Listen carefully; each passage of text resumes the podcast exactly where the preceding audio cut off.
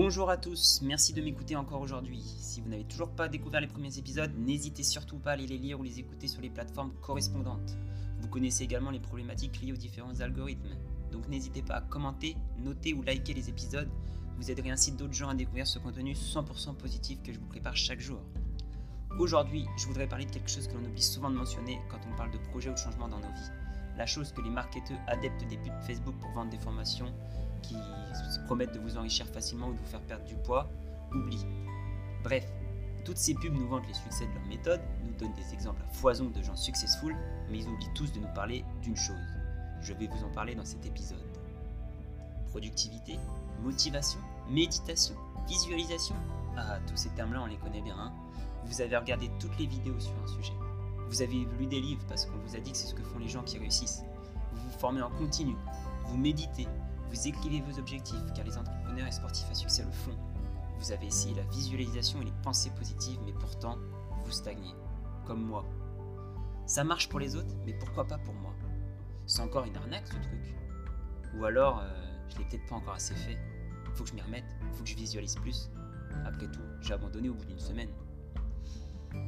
On croit faire tout pareil que les gens qui réussissent leur projet. On a lu les meilleurs livres de développement personnel et pourtant on n'arrive pas à passer à la vitesse supérieure. Bien sûr, on a quelques petites améliorations, mais rien d'assez concret.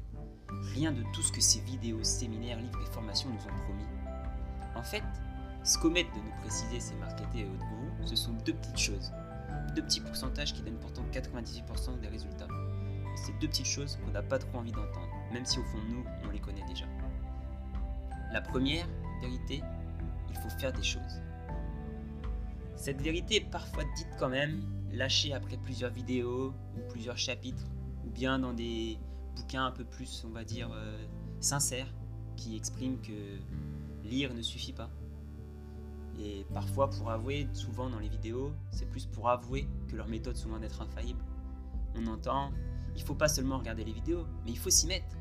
Souvent d'ailleurs, on peut se demander, se mettre à faire quoi? Parce que la théorie est belle, mais les exemples concrets, les indications manquent vraiment ces formations très théoriques. Pourtant, on le sait. La vérité, c'est que pour perdre du poids, pour gagner des pecs, pour finir de refaire son salon ou de lancer une entreprise, il faut s'y mettre. Il faut agir pour créer du mouvement. C'est pas en s'imaginant juste riche matin et soir dans son canapé ou en méditant tous les jours que euh, la richesse, le salon euh, refait ou, la salle de bain finie de construire euh, va apparaître comme par magie. Faire des choses, c'est pas consommer plus de contenu, se former plus. Non, faire des choses, c'est agir. Et agir, cela engendre des résultats. Des résultats qui peuvent enfin nous faire basculer du bon côté. Mais c'est agir pour nos projets, pas agir pour autre chose. Et ce qu'on nous dit jamais, ou du moins à demi-mot, c'est qu'il faut travailler efficacement et sur le long terme?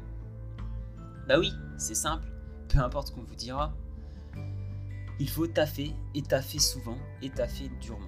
C'est pas facile d'atteindre des objectifs incroyables. Ce n'est pas plus facile que d'atteindre n'importe quel objectif en fait.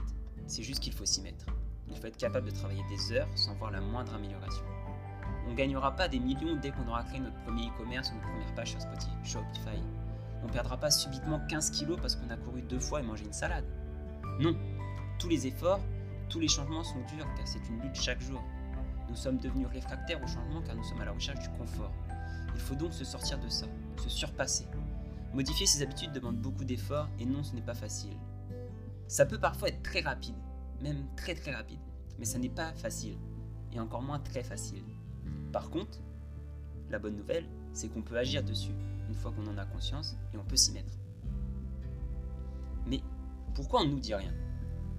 Mais oui, pourquoi alors que le travail c'est 98% du boulot de l'atteinte de notre objectif et la méditation, visualisation, etc. Ils vont jouer pour 2% et on ne nous le dit pas plus. Parce qu'en fait, on ne veut pas l'entendre et ce n'est pas vendeur. On doit s'y mettre franchement sans vraiment tomber dans le paradoxe de tout travail mérite salaire. Mais ce qu'il y a, c'est que on travaille toute la journée. On voit des gens qui ont une liberté euh, folle, mais en fait qui travaillent des centaines d'heures.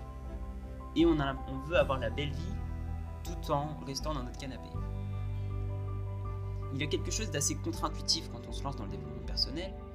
C'est par exemple souvent l'envie de se libérer un peu du travail pour gagner en liberté. C'est un peu la promesse de beaucoup. Et donc une idée qui revient souvent, c'est de se créer des revenus dits passifs. On entend par là des revenus qui arrivent sans qu'on soit en train de travailler. On dit toujours gagner de l'argent pendant que vous dormez. C'est beau, hein? Cependant, avant que ces revenus-là ne tombent, il va falloir peut-être cravacher quelques centaines d'heures. Et c'est là tout le piège. On nous promet toujours gagner 2000 euros d'ici 3 mois. Mais c'est faux. Il faut savoir travailler très dur sur une période courte, à la vue des carrières habituelles, pour se libérer du temps par la suite. C'est pas impossible, c'est même totalement possible.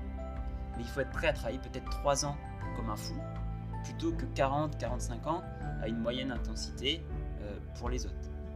Il faut donc se travailler dur pour se remettre en forme, ou pour faire sa belle salle de bain, ou pour avoir les ressources nécessaires pour le faire ensuite et en profiter toute sa vie. L'idée, c'est donc que ce n'est pas facile. C'est rapide, c'est possible, mais ce n'est pas facile. Et ça va demander quand même un petit peu de temps. C'est rien comparé à une vie. Mais c'est pas immédiat. En conclusion, je voudrais vous rappeler quelques notions cruciales. Donc, 1. On nous dit jamais que l'ingrédient le plus important de la réussite, c'est le travail. Le travail intelligent, dur oui, mais intelligent et efficace. 2. Il faut toujours agir. Rien n'arrive juste en lisant des livres ou en les visualisant. Ces outils, formation, méditation, discussion, etc., sont importantes pour accélérer l'atteinte des objectifs et pour trouver des exemples et des méthodes, mais pas forcément pour les réussir. Et 3. On a l'impression que tout le monde nous cache cette vérité simplement parce que l'on ne veut pas l'entendre. On ne veut pas forcément voir la difficulté derrière la réussite. C'est beaucoup plus facile de dire qu'un tel a réussi parce qu'il a eu de la chance, qu'il était là au bon endroit au bon moment. Mais un tel a surtout fait des choses pour arriver là au bon endroit au bon moment. Voilà. Maintenant qu'on sait que le plus important c'est de taffer, on peut s'y mettre, on peut agir dans la bonne direction et on passe à l'action. Maintenant je vous dis à demain pour notre rendez-vous quotidien. Je vous remercie de m'avoir écouté. À bientôt sur, sur meetyourpotential.co et au prochain épisode.